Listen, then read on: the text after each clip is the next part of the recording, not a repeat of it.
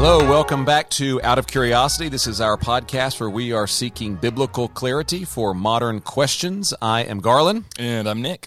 And on this episode, what we're going to be doing is continuing our conversation that we've been having uh, about women in their role in leadership in the church and in their roles in the house. And uh, if you haven't listened to our previous episodes on this one, episode 20 was just titled, What Have We Gotten Wrong? Uh, in the women in leadership debate, and then we had one on marriage and the family, episode 21, and we continue that conversation uh, right here. Just wanted to dive into and look at all of the passages that we can wrap our arms around in the New Testament and try to make sense of them. And we, we feel like it is necessary for us as followers of Jesus to do the spade work, to get down into these passages and make sense of them and not just say stuff kind of off the hip. And so, with that in mind, we're going to try to cover all of them. right, Nick? Is that what we're doing? Uh, yeah. So we're going to look at all of them and, and as many as we can get to. And, and in light of that, this one, this episode probably will be a little bit longer. You can break it up into segments or listen to it all at once. Let me encourage you if you're listening to this, uh, this would be a great one to listen to with a Bible out and a pen and a notebook. And we want to we want to further this conversation. Um, and we might not get every particular thing answered, but uh, here we go. You ready? Uh, yeah, I'm ready. Here we go. Okay, so when we when we look at the New Testament and uh, and just what the New Testament has to say about women in leadership, we really have two different kinds of passage that we're going to look at. Um, one are the narratives where we actually see the church, the ministry of Jesus in the early church, and we see what women were in fact doing in ministry according to the story. And then we have um, the letters that are written to the church that are written to explain or instruct on how the church should be structured. And those should be read differently? Yeah, they okay. should be read differently, mainly because when you get narrative, um, you're being you're being told this is what happened, and so um, you don't always know what is normative, or I could say another way: is this what should always happen? Is this how it happened in this situation? Um, and so hopefully the letters help explain, bring some context to what happens in the story. Okay. That doesn't mean the story isn't uh, important. In fact, it should be instructive. Uh, when what we see happening is a is a standard, a norm by which we should live, but the letters are also going to bring clarity to that. Okay, so what are we starting with? All right, so we're going to start with the life of Jesus himself. Okay, great place um, to start. Yeah, it's, yeah. A, it's a good place to begin. Uh, so we're going to say that everything that the New Testament uh, church does is going to come out of the ministry of Jesus. So um, we're trying to get a feel for who is given leadership and what the role of men and women are in leadership. So at the beginning of Jesus' ministry, he is going to call to himself 12 people to be his disciples. He'll call them apostles. They're the ones he's going to send out, send out. And we should observe right out of the gate that he chooses 12 men. Okay, and this is in keeping with a pattern in, in the Old Testament of, of men in, in many of these significant leadership roles. And so Jesus chooses 12 men um, to, to come live life with him and he will commission them to be his witnesses, his representatives um, at the end of his life. So these 12 men are kind of his band of followers uh, that he is equipping for leadership. Now, what do we make of the fact that Jesus chose 12 men? Right. This is where already early on we're going to get some divergence in how to interpret that. Um, many complementarian i'm going to use the terms complementarian egalitarian. The, the terms aren't that important but but here's what they come to mean. Uh, a complementarian position is the position that men and women have different leadership roles in the church. Okay. So they complement each other. Okay. And the complementarian position would say that certain leadership roles are reserved for men. The egalitarian position is that um, gender is not the basis for leadership in the church. And so all leadership teaching positions are equally open to men and women. They always use a big word. They always use yeah. a big word. It, it, makes us feel like we've earned degrees that we get when we have big words. So, yes. yes. So, um, some would read and say, well, the fact that Jesus 12, chose 12 men is evidence that he is appointing men to leadership roles. Um, now, people, the challenge to that would be a couple. First of all, they would say, because he is a man, culturally, he's not going to call women to come be with him. A single man is not going to have women in his traveling band because there might be some appro- boundaries of appropriateness culturally for men and women, unmarried men and women traveling together and being in a band of of, uh, of learners together. Even even now that might Even now, that might have issues. might have questions on that. And yeah. so the second issue that some would raise is maybe culturally um, they just weren't ready yet for Jesus to break down that boundary of having women in leadership. I, I- the first one I, I understand. The second one I struggle a little bit with because Jesus didn't seem to have problems challenging cultural norms. Right. if you've got the Son of God um, who's coming and ready to teach, obviously he's going to be sensitive to culture, but I don't see that stopping him from choosing the people he wanted to choose. So, um, so we have to at least deal with the fact that he chose twelve men. Now, that is not to say that there were not women in significant places in the life of Jesus. So, a few examples in Luke chapter 8, we're told that it was women who were supporting, even financially, the ministry of Jesus and were, were very important benefactors to his ministry. So, I've often wondered for these three years, like, how did they eat? You know, Jesus. where they getting money for this? They're just Yeah, walking around teaching and doing ministry for three years. How are they? How are they being fed? We're actually told in Luke chapter eight that it is significant women who are helping to make this ministry happen. Um, in Luke chapter eight, verse three, it lists some of the women who were going with the twelve and were helping to support the ministry. So we see women right alongside the twelve in Jesus' inner circle here. Okay. So we could exaggerate the point of the 12 as if it was only the 12 going around with Jesus. We're told in Luke 8, no, there were important women in, in some kind of leadership position um, helping this ministry happen. Then we're all, we also get a picture in Luke chapter 10 of, um, we've, we've got this story of Martha and Mary. Um, that, that's familiar to most of us. And so Jesus is at the house.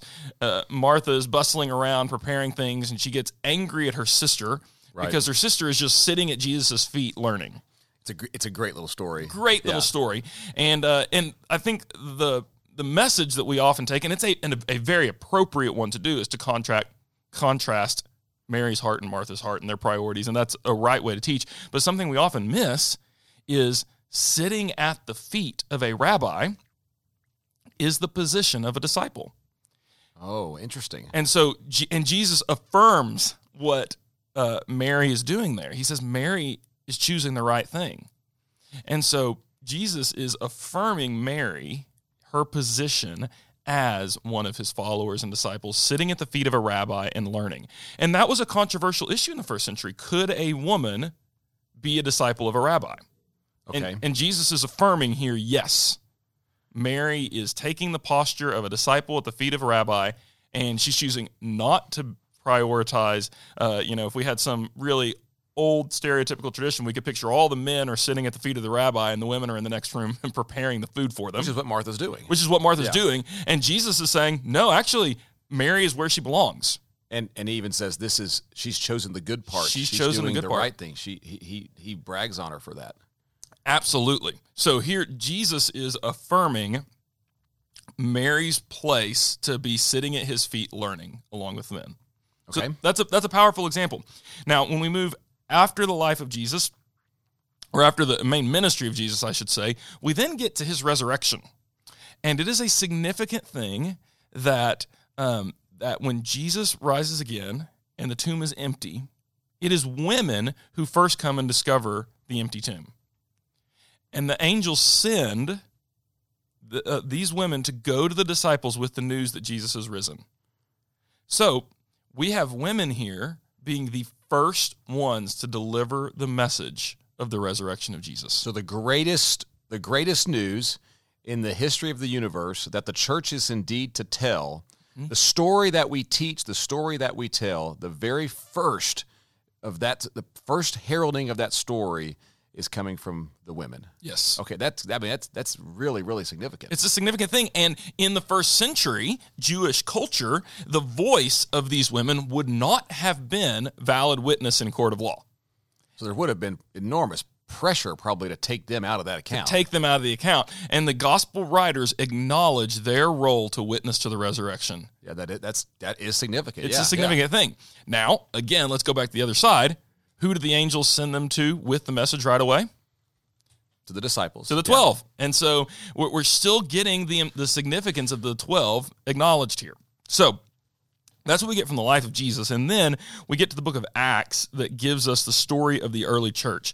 And, uh, and we'll see this kind of balance continue between men um, being in those significant um, we would use the term apostles, these specially sent ones by Jesus, um, significant leadership roles, and women alongside them doing important things. So when we read the book of Acts, we start off seeing Peter as the, the primary lead um, apostle in the early parts of the story. And so Peter's leading. Uh, we see the ministry of the church, the gospel's going out.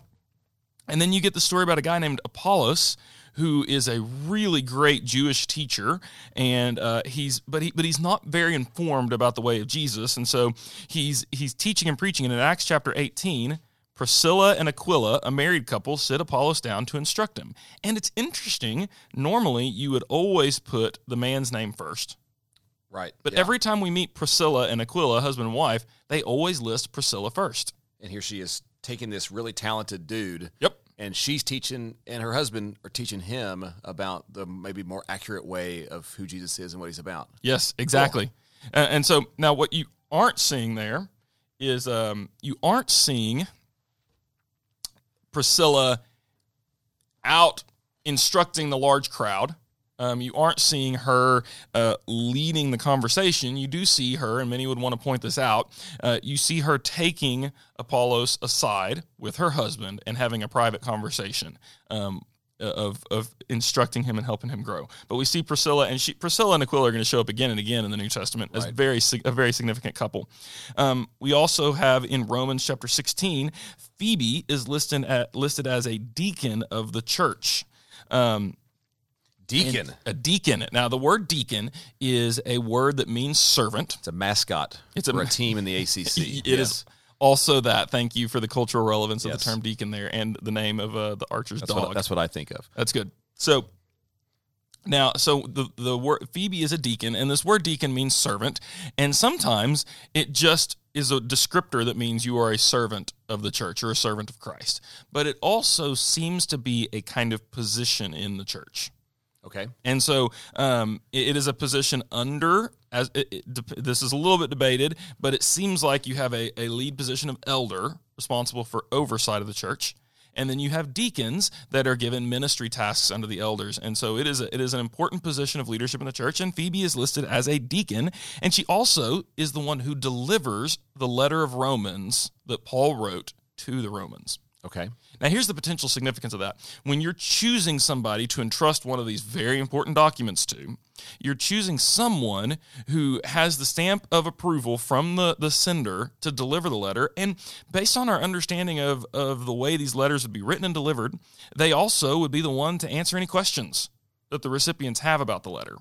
So, Paul is entrusting the document of the letter to the Romans into the hands of Phoebe a woman, and that's a significant uh, level of trust that he's giving her to be the one to deliver this message to the church in Rome. One, this can't be, maybe we can't uh, overstate how significant this is because Paul's writing from Greece, this letter to the Romans, which is uh, kind of right in Corinth, right in the middle of Greece.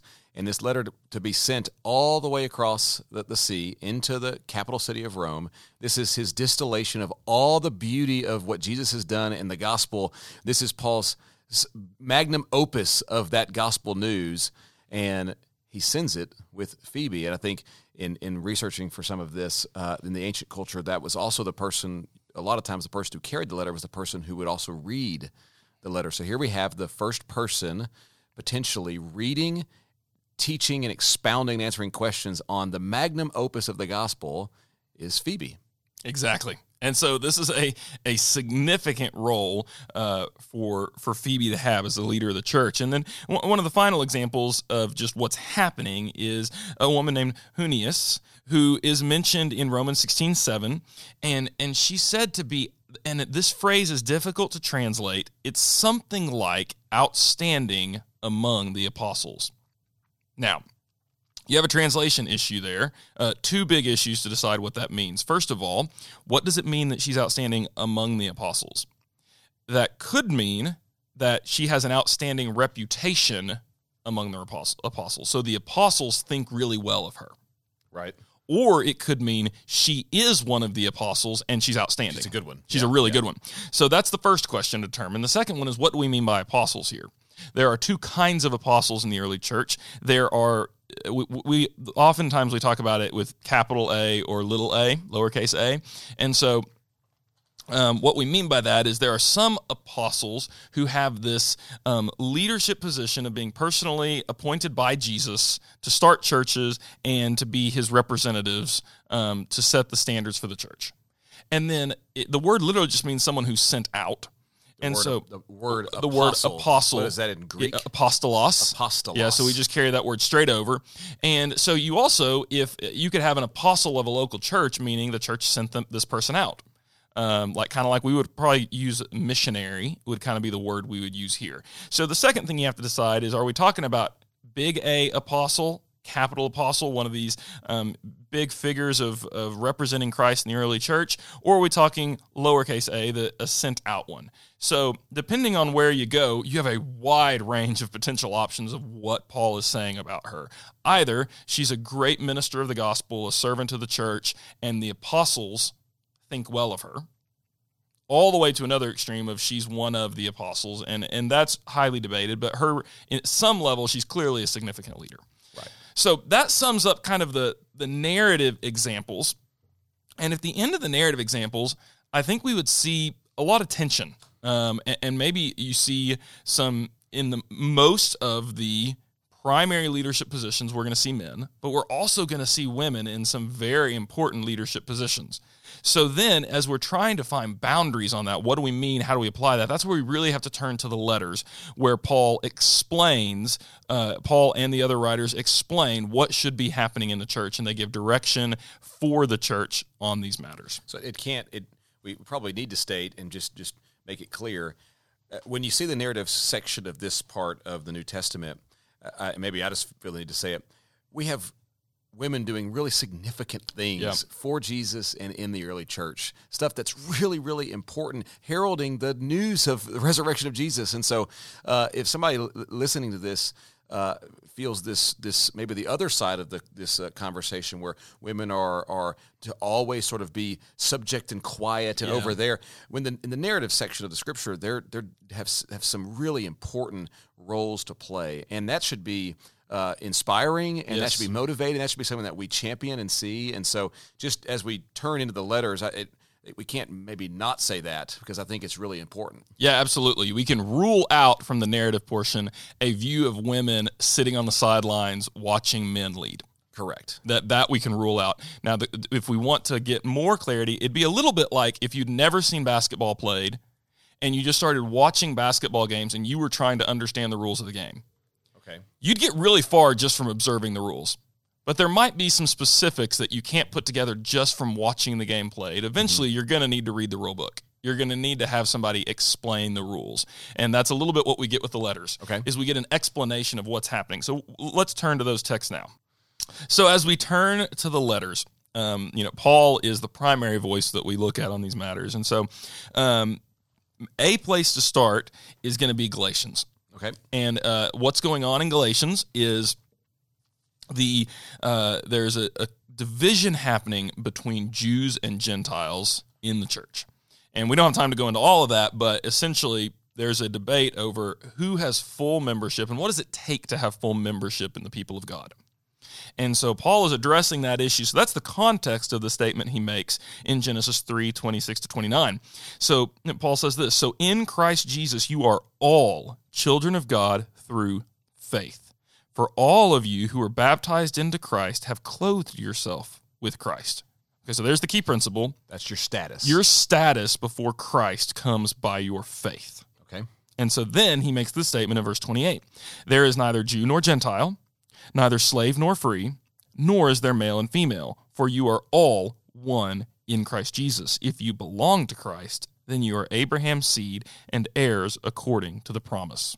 So everybody can get that status, no matter where you come from and what your background is, or if you obey like Old Testament law. Yes. Okay. So this is the the the banner over gender in Christ. This is the, I think, maybe the highest level principle. All are one in Christ. Okay. So now, what that leaves open ended is what are the practical implications? It has to have practical implications, but how exactly do we work that out? Does that mean there is literally no distinction between men and women? Or does it mean they're all of equal standing in Christ? This is a salvation issue, all equal members of the body of Christ, but there still can be distinctions in leadership. Galatians doesn't answer that question. Um, we have to go further than Galatians to unpack that. But I think it is important to remember that whatever we read, it has to be read in light of Galatians 3 that all are one in Christ, men and women. Right. It, Okay. I mean, it, it does seem like it's talking about status, like the status of being counted as a child of God Yes. is available to all. That is clearly the context. So Okay, yeah, I- okay. I, think you would have. I think you would have to stretch Paul really, really far to say that Galatians three is talking about leadership roles. Yeah. I, okay. That's that's what I was That's- getting at. I, I, I was confused. It doesn't seem to be talking about that at all. That's that's Doesn't- not what it's talking about. But people Okay, will go here for that, and so I think it's important to to acknowledge what Galatians three is saying and what it isn't saying. It's clearly saying we all have equal standing before Christ, Okay. Which is awesome. which is awesome. And then some people would say, so therefore, what are the implications for leadership? And I don't think we're on our own to work that out. Um, I think the rest of the New Testament does weigh in on that. So we're going to work through some of the letters. Uh, First Corinthians is uh, important. There are a couple of key verses in First Corinthians that we need to look at. So the fir- one of the first ones comes in First Corinthians chapter 11. In this section, Paul is addressing what happens when the church gathers. So what what is an appropriate uh, ways to worship, ways to have our meetings together? And so in First Corinthians chapter 11, verse 2, Garland, would you read verses 2 to 6 of First Corinthians 11? Okay, 1 Corinthians 11, 2 to 6. Oh, it's got the title of head head coverings. Head coverings. Okay. This is going to be fun. Oh, man, here we go. It says, uh, Paul writing to the church in Corinth, I praise you for remembering me in everything and for holding to the traditions just as I passed them on to you. But I want you to realize that the head of every man is Christ, and the head of the woman is man, and the head of Christ is God. Okay, let's pause right there. I'm just yeah. going to cut you off. Yeah, please okay. do, actually. so that's important. This is the the principle that seems to be leading out in this passage, um, and and this idea of headship. Uh, would be the term we would we would use. So Paul is describing headship here. He has this chain of headship. So he says the head of every man is Christ, the head of a woman is man, and the head of Christ is God. So a couple of things that we have to think about and try to understand of what Paul's saying here. First, what does it mean to be the head of someone? Right. Um, and there's a lot of debate around this. Um, there are two basic meanings that we could we could use. Clearly, it's not literal. Okay, we're taught head. The head, as in the head of a body, is being used as a metaphor. Okay. So, what does that metaphor mean? Um, in when we read how um, first century Greek writers used head as a metaphor, there are basically two meanings that seem to emerge. What's the Greek word here? The Greek word is kephale. Oh, kephale. Isn't that I so this. great? That's a great one. It's a really good one. So, one meaning is um, the source. So, uh, uh, a, an English comparison, we might talk about the headwaters of a river. Right. Okay. so it's yep. it's where it comes from. Um, so that that would be one meaning. So we would say, if we're reading it that way, we might translate it. Uh, if we wanted to translate the metaphor, we would say, the source of every man is Christ, the source of the woman is man, and the source of Christ is God. okay. Okay. Now the other metaphor would would be to say that head means something like authority. Okay. And so the authority of every man is Christ, the authority of the woman is man, and the authority over Christ is God. Okay, so those are the two basic readings. Um, we can debate those readings all day, and, and there's a case for each one. And I'm not entirely sure that um, that we have to make a decision to understand the point of 1 Corinthians 11, because whether you mean source, whether it means source or authority, you're clearly you're describing some kind of a relationship here, um, where A is related to B. And so, something about the relationship between the man and the woman mirrors the relationship between the man and Christ and Christ and God. So, eh, that we could we could debate that all day, but there is some sort of relationship that Paul is describing here. um, between men and women that mirrors a spiritual relationship. And it also is a relationship that he sees happening between Christ and the Father. Okay. So, what we can determine from that is that uh, A, we know that Christ is not less valuable. Our, our theology will tell us clearly the Son is co equal with the Father. Yep, definitely. Definitely co-equal. And so um, he's going to unpack this idea of what does it mean? What is the ap- implications practically of the man being the head of the woman and how does that play out? And that's what he's going to say in verses 4 to 6.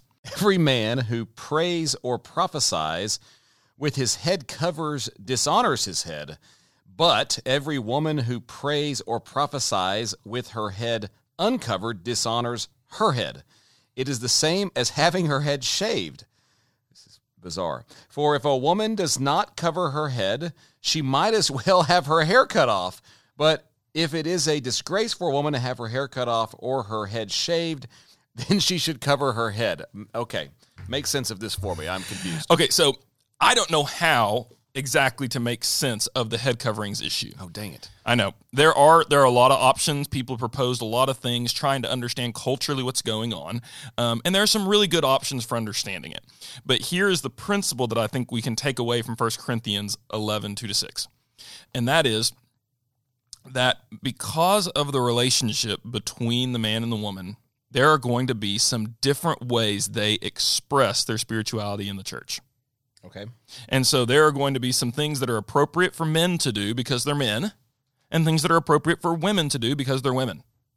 And uh, and there's some different ideas of what the image of having your head covered or uncovered would mean. Uh, something it has to do with something sexual. So a woman who did not wear a head covering was saying she was available, and that would be really inappropriate for a wife to do. Um, almost equivalent to a wife oh, okay. intentionally taking her wedding ring off when she goes out in public. Um, it might be that kind of image. Other people has to do think it has to do with something about um, a the role of a priest and a priestess and what a woman might be signaling. Maybe it's a, a thing that she's trying to claim a certain priestly role. Um, and so there's there's all kinds of different discussions. I, I I don't know how to unpack all that for us, but I think what what we what we need to see here in 1 Corinthians 11 is that Paul seems to clearly be saying that there's a relationship that is God ordained between men and women and that has implications.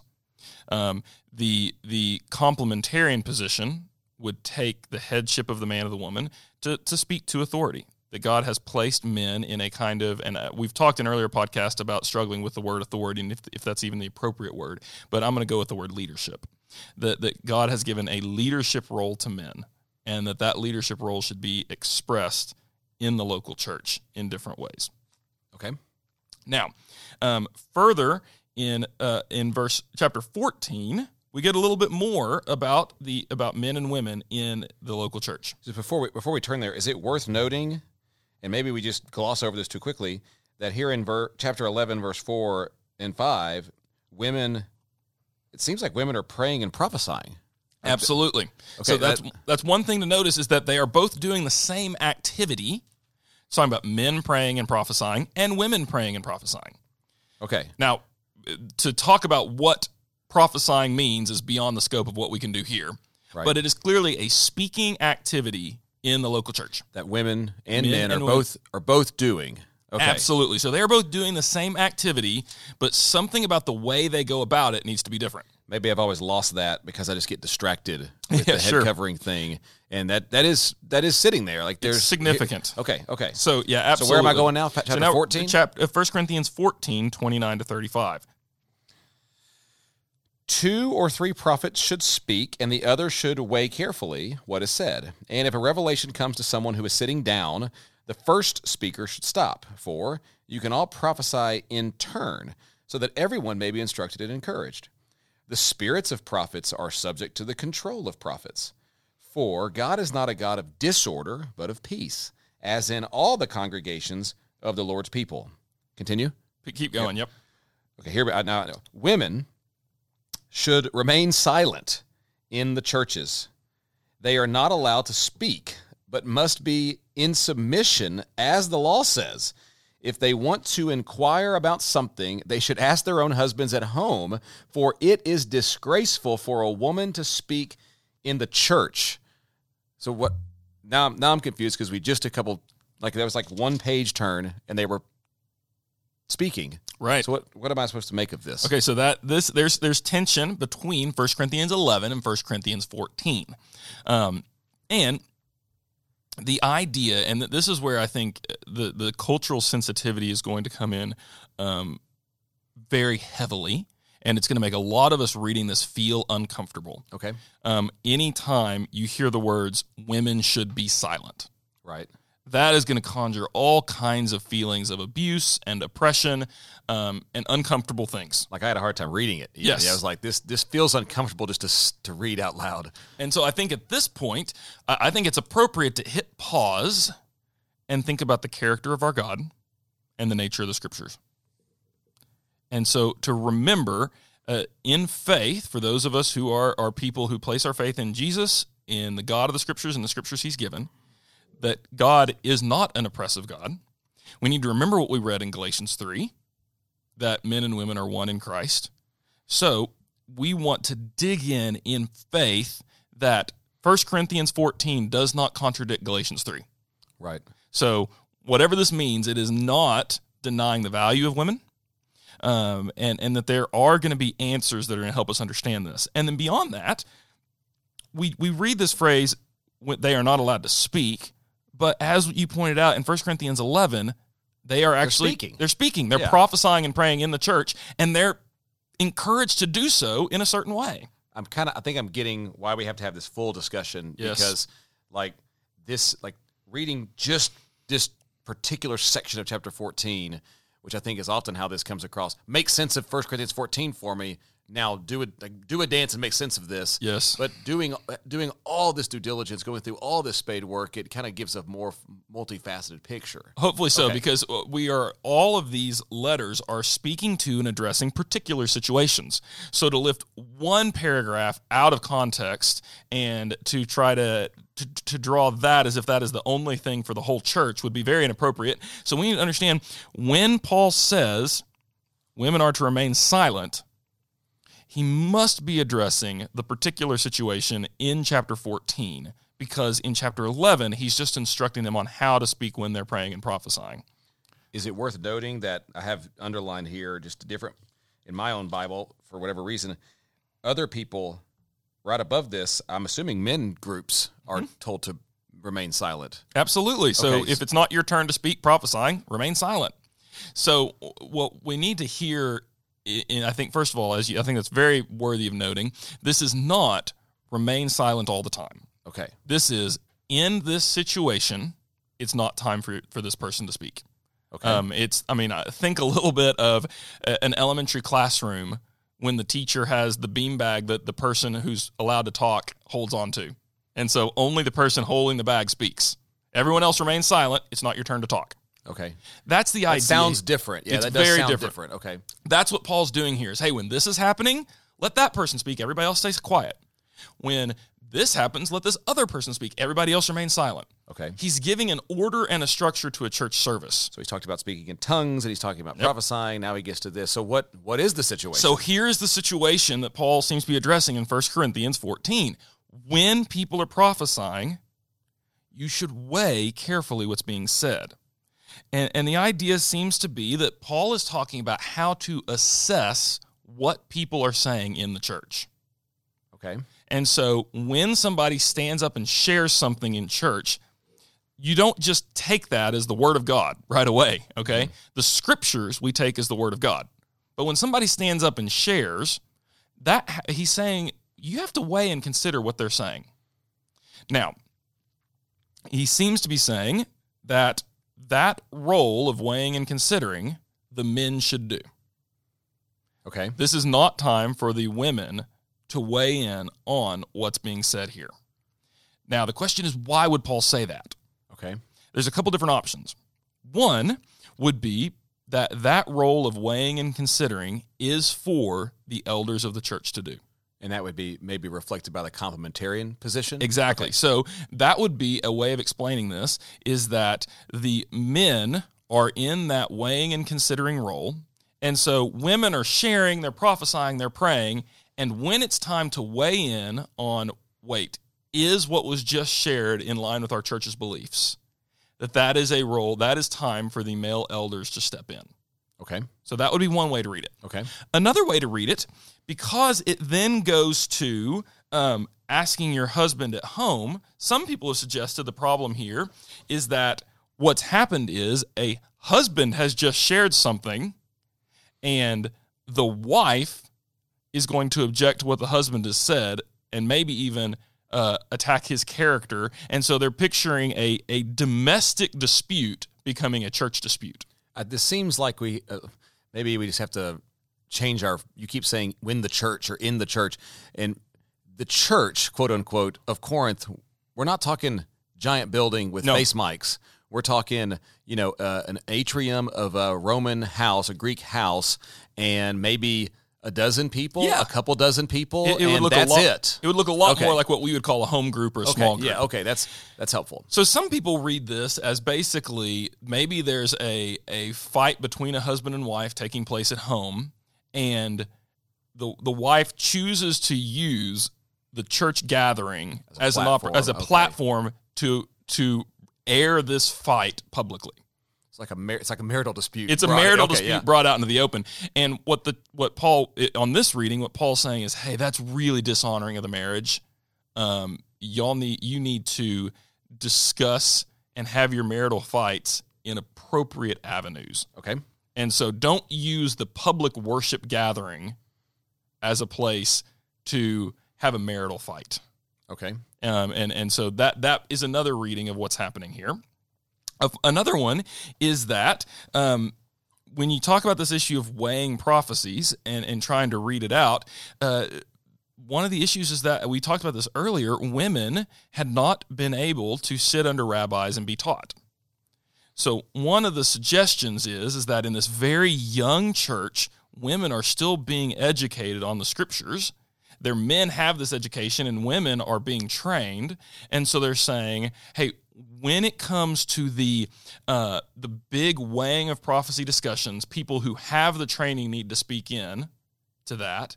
And because women are still being educated in the church in this new era, they should wait at this point and talk to their husbands at home. On this reading of the text, then that command would be just for this time period when women have not yet had available to them the education that the men have.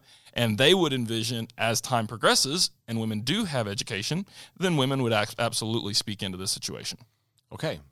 So those are the different potential readings. Uh, th- there are more out there. Those are some of the major ones.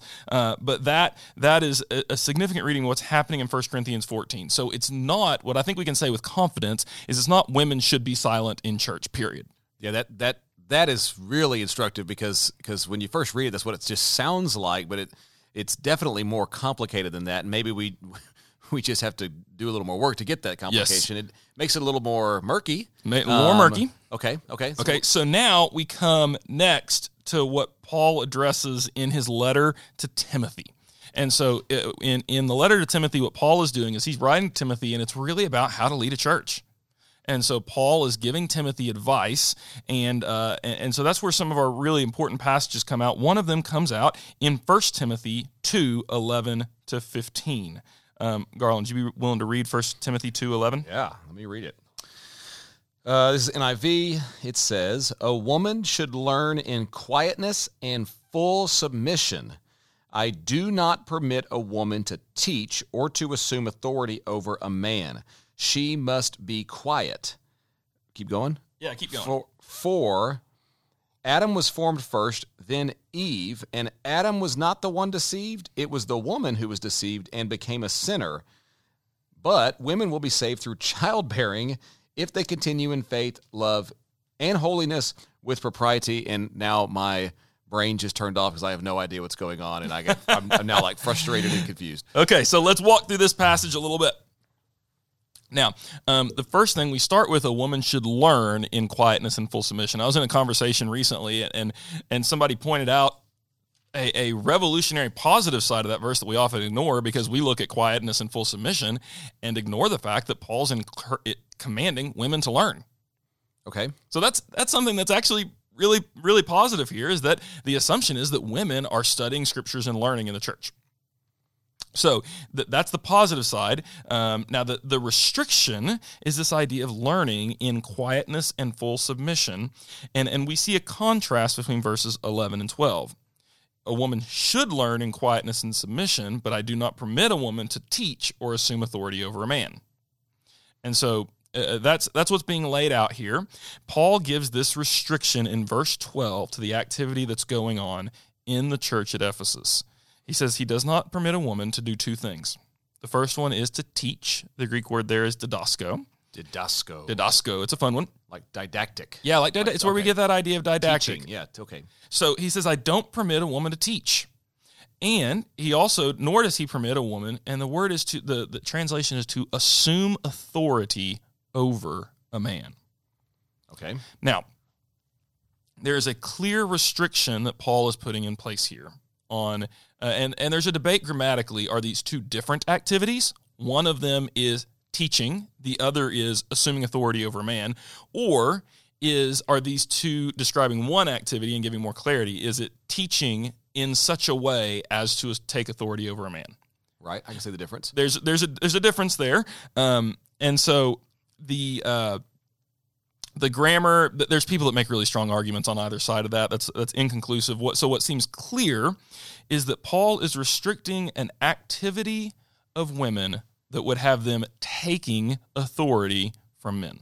Is that from the second word? What's this word? yeah so this word is authenteo Authenteo. authenteo and it, here's what's really tricky about this word. It's the only time it's used in the entire new testament That's a problem. That's a problem because we can't go to other verses to get clarity on what Paul means here.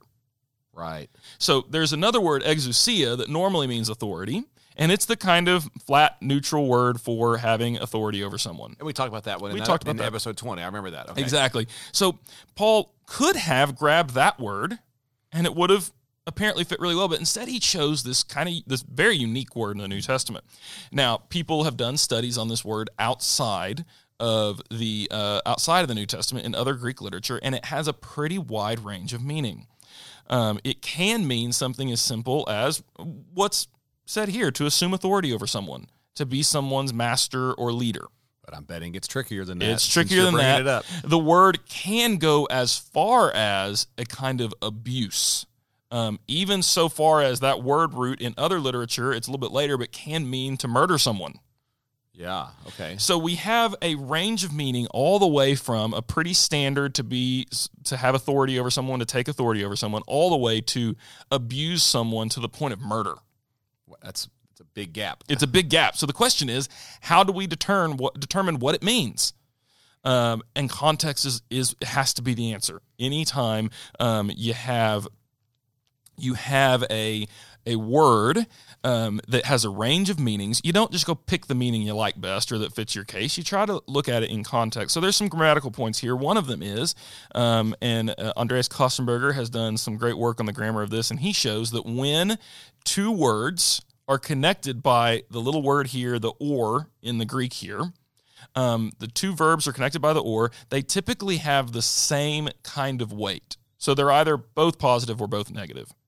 Okay. So he argues that um, if if teaching is a good activity, then the assuming authority also would be a good activity. Um, and so and so he argues that it, it's unlikely that the first one means teaching and the second one means abusing Right. in the grammar. So probably the the meaning here, as it's translated in the NIV, is probably pretty good. Um, I do not permit a woman to teach or to assume or take authority over a man. So Paul is giving a restriction here on what women are to do in the local church. And then he explains why in verse 13. Verse 13 is his example or illustration that justifies why he would give that command. It says, For Adam was formed first, then Eve. And Adam was not the one deceived, it was the woman who was deceived and became a sinner. But women will be saved through childbearing if they continue in faith, love, and holiness with propriety. Yeah, but I thought Adam was equally there. Don't we hold Adam responsible for this too? Uh, Yes. This seems very unfair because uh, just how I've always heard that Genesis account. So uh, the New Testament is, is pretty careful to be balanced in in this. There are four references to the responsibility of sin happening in the garden in the New Testament. Two of them put the responsibility on Adam as the one who sinned. Two of them put the responsibility on Eve as the one who sinned. Oh, that's really that's really cool. So I mean, it's terrible, but cool. it's terrible, but it, it, the New Testament puts weight and responsibility on both Adam and Eve. okay. It, it does not say, oh, Eve sinned and poor Adam was brought along with him. It also doesn't say Adam was responsible and Eve didn't have any, you know, she couldn't have made a good decision on her own. It was really Adam. Uh, the New Testament sees them both as responsible agents who both chose to sin. Okay. So, um, what uh, what we see happening in thirteen to fifteen? A couple observations. One, um, Paul is grounding the reason for his command in Genesis one, two, and three. Okay. So, what what many complementarians would point out is that this shows that what Paul is doing in verse twelve, he sees going all the way back to the beginning of humanity. So he sees this as applying to all humans. If if he sees his reason for the restriction in verse 12 as rooted in Genesis 1, 2, and 3, then he does see it would seem reasonable to think he assumes that this is something about how God designed men and women to be. Okay. Now, what's tricky about it is in verse 13, he refers to creation, Genesis 1 and 2. In verse 14, he refers to the fall, what happened in sin. So you would ask the question is the restriction because of God's design or is it because of human brokenness? Well, mm-hmm. Paul refers to both design and brokenness in mm-hmm. verses 13 and 14 It's a little little tricky. little tricky. Now, verse 15 is complicated. What does it mean that women will be saved through childbearing? Uh, that goes far further than we can really go in this podcast. There's a couple of different explanations um, of what he can what he could be talking about there, all the way from one being um, the fear in in Ephesus. Uh, childbearing is dangerous. People die. That's true all throughout the ancient world, and they would appeal to Artemis to protect them through childbearing. Artemis must be the goddess Thank who's you, in yeah. charge of that territory. There's- Yeah, uh, the Ephesus is an Artemis city, so they worship Artemis. They would appeal, women would appeal to Artemis at, to protect them, to keep them safe. So some people think that what what Paul's saying is Artemis is not going to keep you safe. God's going to keep you safe.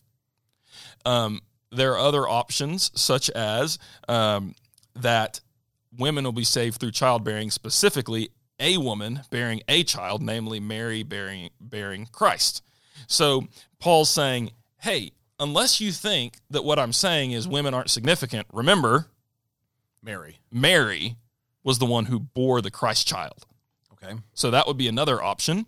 Uh, a third option would be that he's distinguishing between different important roles. And he would say, just like there is a role that men have in being this in this leadership role in the church, there's important roles that women have in bearing children, and both are important. And we're not going to place one above the other. There's a few different options there. Um, it- it's difficult to determine exactly what's going on, but let me try to just pull back because I think 1 Corinthians 2 11 to 15 is one of the crucial passages. First Timothy.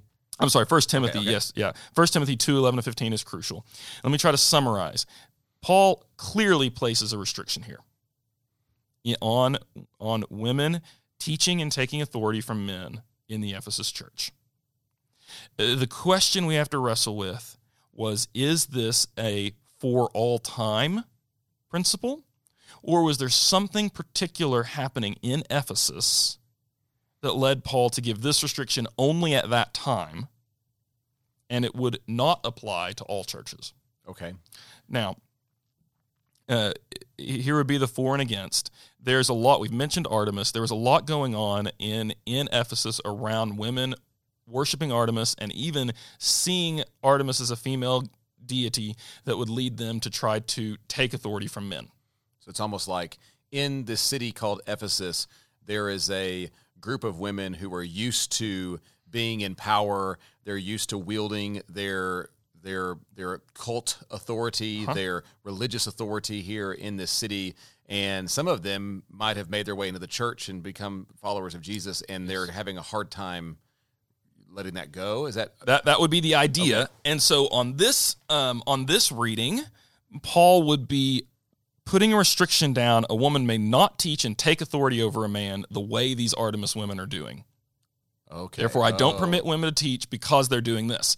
So people who would read that way, they could argue Paul only said that because of the Artemis cult. And in a culture where that's not a problem, women trying to put men down, we wouldn't need to have this restriction. This was a special restriction for this situation. and maybe that authenteo word would mm-hmm. be instructive here. That. Yes. that kind of usurping authority or domin- being domineering Yes. is kind of what he's. Okay, okay. Now, I'm tracking with you. The counter to that would be uh, a couple of things. One, uh, uh, some scholars have, have suggested Paul seems to be going for some overkill here, if that's what he's doing. If the problem is particularly some women being abusive, why does he not permit all women? Why does he permit uh, not permit all women to teach? Why does he restrict? Let me say it the other way. Why does he restrict all women from teaching? That that seems like overkill. If that's all he's trying if to you got this this group of women that are, uh, you know, especially bad.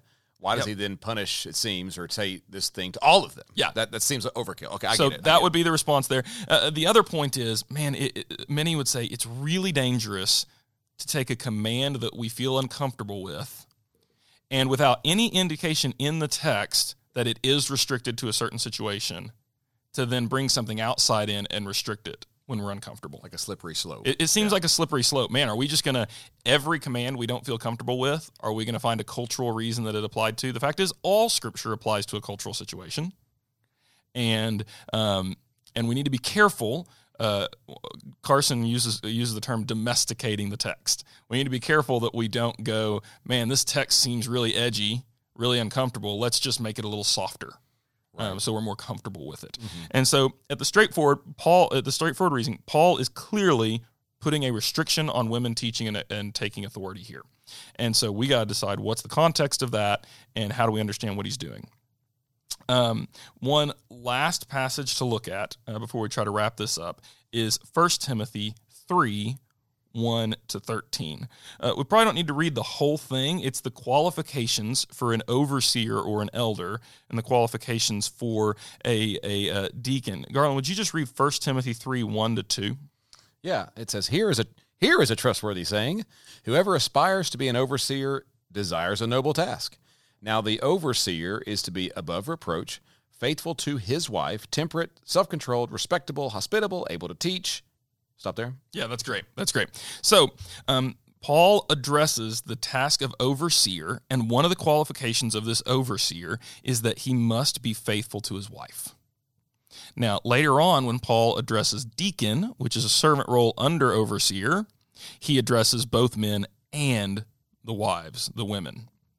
So, most complementarians would argue that this shows us that the elders are only men because he addresses specifically men when he talks about elders, but he addresses men and women when he talks to deacons. So elder is the overseer in this Elders, the over, Okay. yes, elder overseer, um, and so they would see this as restricting the elder overseer role to men. Um, there are some responses that some would give to that, such as uh, some would say that um, that Paul only talks about faithfulness to wives because it was common for men to not be faithful to wives versus wives' faith unfaithfulness to men wasn't as much of a problem. So he's addressing that particular problem there. Um, and so, on the whole, what do we do with all this? Yeah, this is this is a lot. It's a lot. It's a lot to take in. Um, so here's what I would say. Uh, first of all, it's not easy. So anyone who paints this debate as as easy, black and white, obvious, I think is probably not being fair to the other side. Um, people who want to make an egalitarian argument that there is no distinction between men and women in leadership, they have arguments that are really good and really valid. Um, and people who want to make a complementarian argument, uh, they have arguments that are really good and really valid. And so I think the first thing I would say is we need to be kind and gracious to each other Right. and not assume whatever side you land on on this issue. Don't assume that the other side, you know, I- get I get really frustrated when people say things like you only read the passage that way because fill in the blank. Right. You only read it that way because you're a man. You only read it that way because you're a woman. Um, I think that's that that's not not generous and kind to the other side. Um, I, some of my friends who are the strongest complementarians are women, and some of my friends who are strongest egalitarian are men. So it's not as if all men read the text one way and all women read it the other way. Um, it's also not true that um, you can follow who reads the text one way based on how much they love Jesus or believe the Bible. Right. So y'all, y'all you're, yeah, you're just not a real Bible believing Jesus follower. Yes, Yeah. real Bible believing Jesus followers read the text both ways. Okay. So, um, what do we do going forward? I think there's some things we can all agree on, which is that in Christ, all are one, men and women equal of value um, before Christ. I think we could also all agree that uh, women have significant roles of ministry and leadership in the church. That is clearly laid out from the narrative examples that women uh, have important things to do. We can also agree that women are not to be completely silent in the churches, that women have speaking roles, that we need to hear the voices of women in our church. Those are things I, I hope we can all agree on. Um, based on our earlier discussion of authority, I think we can all agree that whoever is in a leadership position of the church is to be in a servant posture of care. So wherever you fall, if leading in the church becomes a way of asserting your value and significance, you've Power. or power, um, you've missed the point of leadership in the church.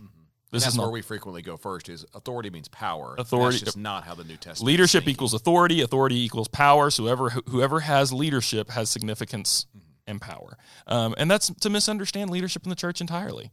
Uh, and so leadership should not be threatening. And if leadership is threatening to someone's dignity, you have failed leadership every time. So now, when we come to the question of are there speaking roles and leadership roles reserved for men? Um, I think what we can say is this both sides have good arguments. And at fellowship, we do take the complementarian position, which means we see um, the elder leadership role of, of leadership for the church and the primary teaching role of teaching the church's doctrine as reserved for men. Uh, the reason that that our church has landed there is that when we've looked at these passages, um, the the cultural arguments that that some throw up don't seem to negate the restrictions that Paul does lay down. And so, um, our church has taken the position that that First Timothy two eleven to fifteen is normative for the church today. That there's nothing in that passage that says it has an expiration date on it. Um, nothing that says this only applied to a certain situation, and that um, that we take the position that men carry the burden and responsibility of elder leadership and teaching the scriptures for the whole church. That doesn't mean women aren't gifted teachers and shouldn't teach. It is simply saying that they should teach in contexts where they're teaching other women, um, but that that that lead teaching role over the whole congregation belongs to men in the local church. Okay. And so, wherever you fall on that, um, that is, I, I think we can have uh, grace for each other and seek Christ together as we value the gifts, as we value the voices of men and women at the table, and, and and listen well and try to submit. And what I would say is that let us all come to a place of willingness and humility to submit to the Word of God, um, even if that Word of God makes us uncomfortable at times. Um, Right. It, my assumption is everyone listening to this probably felt uncomfortable at some point in this. I I felt did. uncomfortable, um, and yet sometimes if God's word is truly, if He is truly Lord, then He has the right to make us uncomfortable, and we have faith that His way is better, even if we don't understand it. And so we want to press into that and seek to grow. And hopefully, this is the starting point to a conversation uh, that we'll all continue in as we move forward. Well, holy smokes, this has been a whirlwind, and uh, this has been a a multiple part conversation that we've been having on these topics. And uh, as always, with out of curiosity, if you have follow up questions, uh, if you've got people that are wrestling through this on their own, uh, please forward this to them. Um, and we hope that this, like as Nick just said, is is creating a discussion that's really needed and really important. And uh, so for for going all the way through here with us on this one, we just want to say thanks for listening and thanks for joining us on Out of Curiosity. Thank you for listening to Out of Curiosity as we discussed what the Bible says about women leading in the church. For further study, we recommend looking in Scripture at Genesis chapters 2 and 3, Galatians 3 27 to 29, and 1 Timothy 2 9 to 3 13. And we also recommend the books Jesus, Justice, and Gender Roles by Kathy Keller, and Two Views on Women in Ministry, edited by Gundry and Beck. If you want to send in a question or contact us, go to oocuriosity.com and follow us on Instagram at oocuriosity. Be sure to subscribe to keep up with future episodes.